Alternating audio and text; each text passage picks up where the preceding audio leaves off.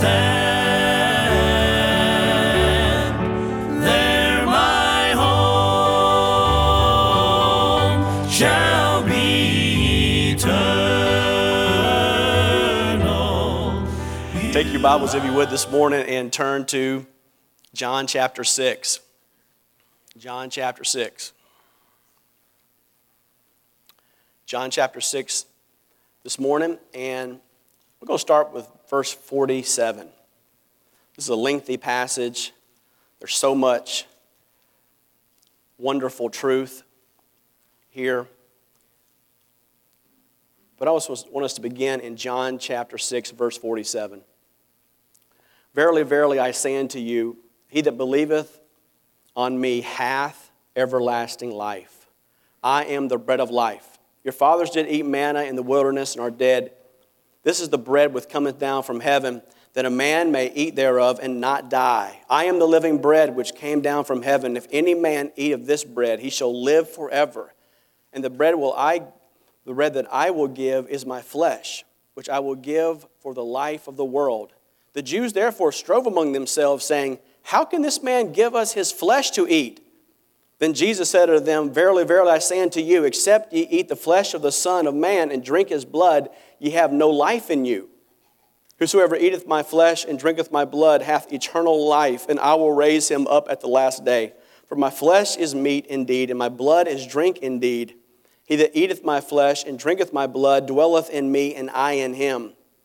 As the living Father hath sent me, and I live by the Father, so he that eateth me, even he shall live by me. This is that bread which came down from heaven. Not as your fathers did eat manna and are dead, he that eateth this bread shall live forever. These things said he in the synagogue as he taught in Capernaum. Verse 60, Many therefore of his disciples, when they had heard this, said, This is a hard saying. Who shall hear it? Who can hear it? Then Jesus knew in himself that his disciples murmured at it, and he said unto them, Doth this offend you? What? And if ye shall see the Son of Man ascend where he was before? Is it the Spirit that quickeneth? The flesh profiteth nothing. The words that I speak to you, they are spirit and they are life.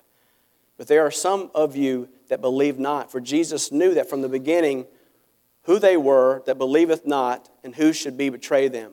And he said, Therefore said I unto you, that no man can come unto me, except it were given unto him of my Father. From that time many of the disciples went back, and walked no more with him. Then said Jesus unto the 12, Will ye also go away? Then Simon Peter answered him, Lord, to whom shall we go?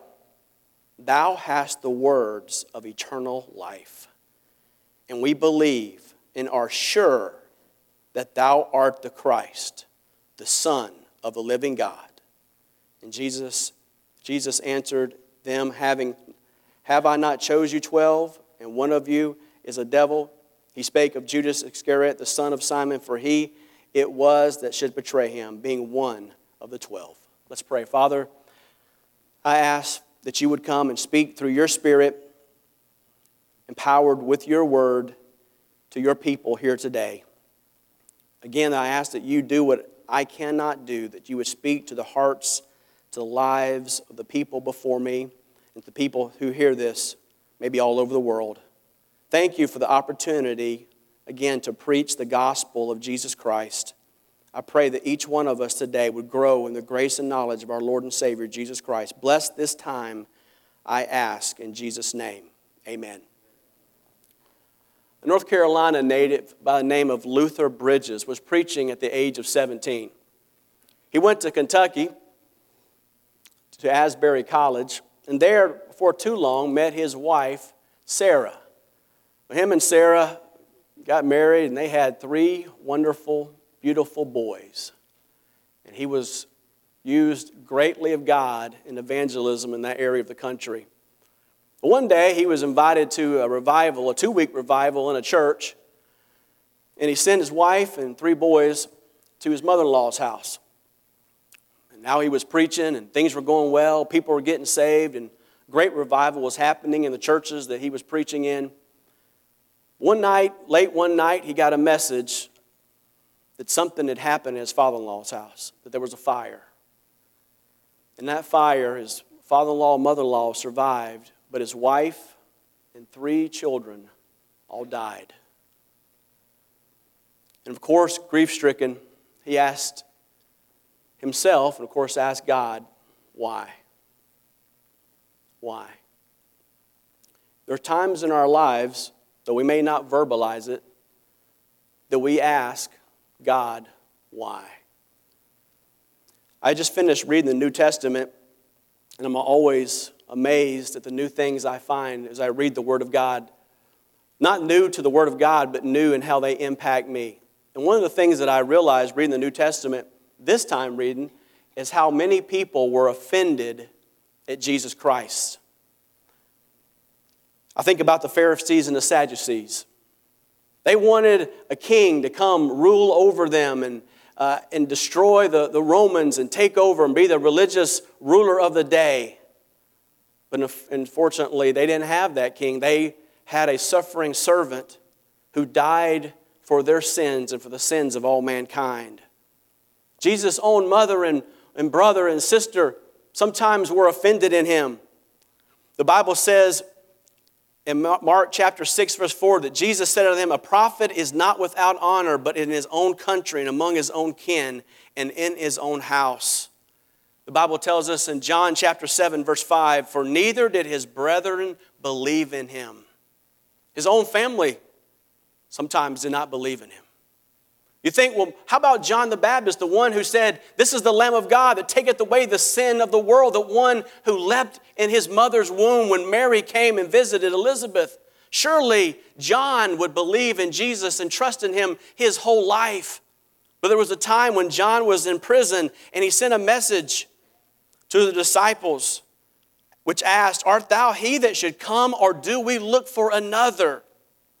And Jesus responded, blessed is he, whosoever shall not be offended in me. From their perspective, at that moment, Jesus had failed to meet their expectations. And I believe there'll be times in our life, and there's been time in my life, from at that moment and from my perspective, that I thought that Jesus had failed me. Let me give you some background of the passage that we read this morning. Of course, this was the time where Jesus fed the 5,000. Actually, it was more like 20,000 because they had counted only the men. Because of this great miracle, the people wanted a king. And why not? If this person can do miracles and make bread, why not set him up to be a king? But of course, Jesus departs. He goes to a mountain. Disciples go to the other side of the Sea of Galilee. Jesus then comes to the disciples walking on water. They are afraid, and a great miracle is done there. But Jesus gets onto the other side of the sea, the land of Capernaum, the city of Capernaum. And, of course, the disciples meet him there. And all the people that had gotten bread come to this area looking for Jesus again, wanting more from him. What can we learn from this passage of Scripture this morning? Some applications we can take from John chapter 6, the passage that I read and prior to this. The first one this morning is, I think often we seek Jesus not for who he is, but what he can do for us. We seek Jesus not for for who he is, but what he can do for us. I grew up thinking that, man, once I become a Christian, that my life would get better. But just because you become a Christian, it does not mean that your life will get better temporarily. I was hoping maybe for a better family life, better friends, better things, better stuff, better life. But the decision that I made to trust Jesus Christ as my personal Savior in a religious home made it harder for me as a son, more difficult for me as a brother, harder for me at the public school. Everything was not easier, it was more difficult. and I thought it would be better. You see, the crowd here in John chapter 6 were not moved to get closer to Jesus because of their hungering hearts for Him. They came because of their empty bellies. And I believe sometimes we seek Jesus not for what He can do for us spiritually, but only for what He can do for us physically. What is it in it for us? Jesus says in John chapter 6, verse 27, "Labor not for the meat which perisheth it, but for that meat which endureth unto everlasting life, which the Son of Man shall give unto you, for him that God the Father hath sealed." Instead of begging for that which is eternal, we must appreciate what Christ has done for us eternally. That He has freed me from the power of sin in my life, that He's guaranteed me a home in heaven, that He's going to someday release me from these aging bodies that seem to be prone to be in pain. He is going to give me everlasting peace. No more noisy neighbors in the middle of the night and dogs barking, waking me up. What a day that will be. Think of all the woes that you and I struggle with temporally. Aren't they worth what Jesus Christ has done for us eternally? But the flesh focuses on the now. But the Spirit focuses on that which is eternal. You see, if we truly realize what Jesus done for us, we won't ask more bread, that which we see. We will ask for that which we cannot see. A growing relationship with Christ and the opportunity to share the life of Christ with others. Sometimes we focus on that which we can see now instead of focusing on that which we cannot see. Secondly, not only do we sometimes come to Jesus because of what He can give us, sometimes we want Jesus to answer our questions, and He simply wants us to believe in Him. Do you have questions? When difficult times come, do you have questions? You wonder why? With these followers, this crowd had questions. The first question was in John 6:28 when they said unto Him, "What shall we do that we might work the works of God?"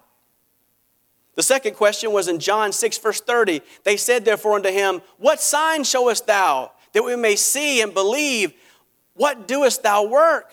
Jesus answers in verse 29. Jesus answered and said to them, "This is the work of God, that ye believe on Him that sent me." Verse 35, and Jesus said unto him, "I am the bread of life. He that cometh to me shall never hunger. He that believeth on me shall never thirst. But I say unto you, that ye have seen me and believe not." Oftentimes we have questions in our life. How can I have a relationship with God? Yesterday on visitation, my son and I were out in San Carlos Park, and the first door I knocked on, a man came out. Obviously, he was the father of the home. I could hear the little kids behind him. Thankfully, a dog didn't come chew my leg off. I heard him, though, and I was ready. At least I was going to let Micah go first, and I was going to run. I got more meat on my bone, so I know who he's after. And I asked him, if you were to die today, how do you know for sure that you'd go to heaven? And he said to me, I really, really tried to be a good person. And if you ask most people today, how do they know for sure if they were to die to go to heaven? They would tell you something like that. I've tried to be a good person. I've done good to other people. And this is what the crowd was saying to him. Lord, we want more bread. We want more things from you. We want more stuff. How can we get it? What work do we have to do? What sign can you show us? What do we have to do to make this happen? And Jesus is not looking for the work. He's not looking for the trying. He's not looking for us to seek some type of sign. He simply wants us to believe. But believe seems so simple, doesn't it? Because we're in a society that everything we do, we must work for it. And I believe working for it, don't you? But when it comes to our relationship with God, it's not so much what we do physically, but who we trust in spiritually. We have questions like, why did that Christian family from Temple Baptist Church die in that car wreck?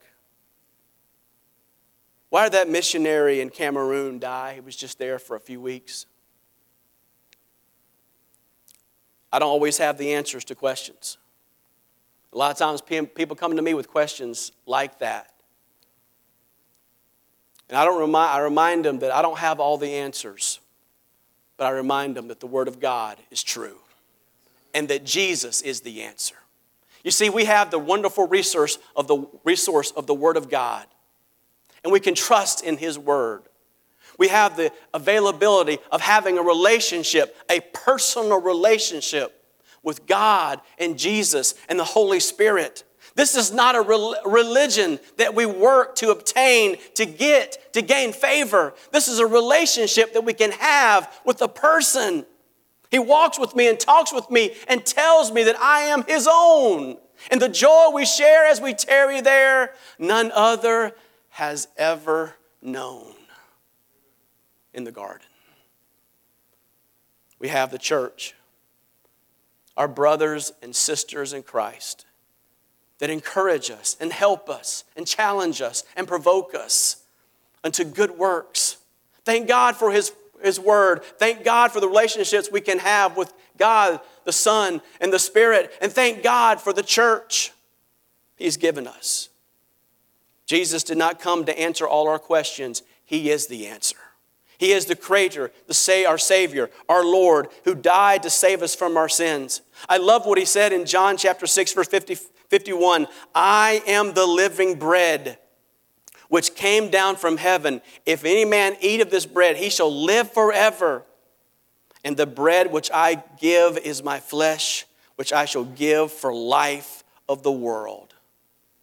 Brothers and sisters in Christ, it's easy to focus on the why, isn't it? But instead of focusing on the why, I encourage you to focus on the who. When my mom died at 55, I focused on the why. My wife's dad is struggling physically. And we focus on the why. You have loved ones. Some of you are sick. And it's easy to focus on the why. But in the why, there is chaos and the confusion. But when I focus on the who I know is good, and the Bible says His way is perfect, there I find peace in a troubled storm. Often we look for Him only because we want something from Him. Often we seek Him only to satisfy our own answers. And thirdly, sometimes we tend to walk away from Him when things are difficult. But I encourage you this morning, though things may be difficult for you today, keep following Him. Jesus had told the disciples some hard sayings, John chapter 6, verse 53. And Jesus said to them, verily, verily, I say unto you, except ye eat of the flesh of the Son of Man and drink His blood, ye shall have no life in you. How do they respond to that? Verse 60, many therefore of the disciples, when they heard this, said, this is a hard saying, who can hear it? And Jesus knew in Himself the disciples murmured at it. He said to them, did this offend you? And it seems like a hard saying, doesn't it? Eat of my flesh, drink of my blood. This is not cannibalism, and neither is it communion. He was saying, take part of me.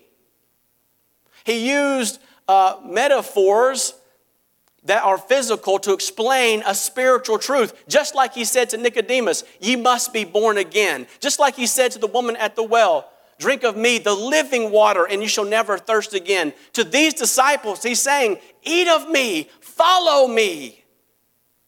Follow me. A part of my flesh wants to say, Jesus, you're not doing it right. Tell them really that you're talking about spiritual truth, not physical truth. Tell them and they'll believe. Don't you sometimes in the hard, difficult things of life, you want Jesus just to explain himself? Lord, if you'll just tell me, if you'll just show me, if you'll just help me to believe, I'll follow you. But instead of that, he said, that's not the time. I just want you to follow. I just want you to follow.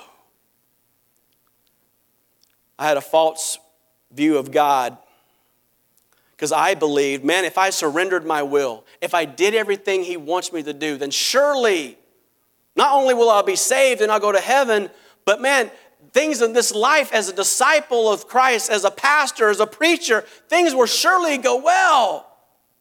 But the reality is we will lose friends and family in this life. There is no guarantee of financial security, no matter what plan you're on. You may lose your health. You may lose your freedoms. And though we lose all those things, Christ, you can never lose. Christ, you can never lose. The Bible says in John 6:66, and from this time men and disciples went back and walked no more with him. Then said Jesus unto the 12, will ye also go away? Simon Peter, he got it right this time. He said, Lord, to whom shall we go?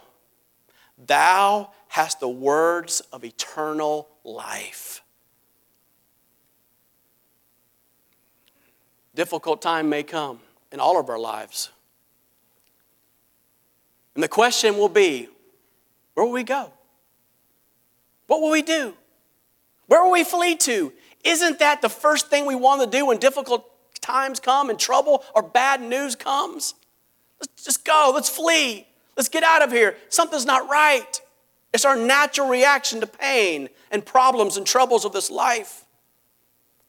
But as Simon Peter said, where can we go? Jesus, you have the words of eternal life. There's nowhere else to go. It's Jesus. My time as an assistant pastor and youth pastor, I've seen many people flee. And the reality of all of us, when times of trouble come, we're all tempted to flee. Friends, that's why this book has to be not just something we bring on Sundays and we put it on our lap. It must be our life. The church cannot be something we just come to on Sunday mornings for our conscience sake. It should be a part of our life. Our relationship with Jesus Christ should not be just something that we pray to him when we eat and when we get laid down to sleep. Our relationship, our communication with God must be part of our life. If these are not part of our life, when the storms of life come and batter us, we will be broken. Because our trust is in the temporal and what we can see instead of the eternal, who we cannot right now see. Throughout the year, many people will come to my office and they're seeking monetary help. By the grace of God, many times we're able to help them. But I always remind them, though I may be able to help you monetarily right now, the greater need that you have is not food, nor rent bill, nor power bill. Your greatest need is a relationship with Jesus Christ. Difficulty may come. How will we respond to it? Will we react in anger or run away because we fully don't understand? Or will we trust in God who is good? I love Psalm 18, verse 30. The Bible says, for as for God, his way is perfect. As for God, his way is perfect. The word of the Lord is tried. He is a buckler to all that trust in him. Do you believe that this morning? It's easy to say, I believe it, when you're feeling well and all is well with your life and your soul. But in the valley of the shadow of death, will you fear?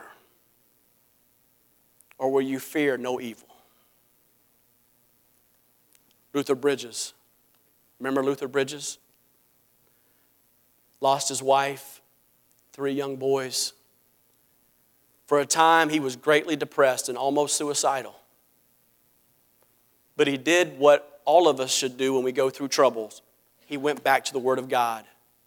And in particular, he went to Psalm 91, verse 1, which reads, "He that dwelleth in the secret place of the Most High shall abide under the shadow of the Almighty."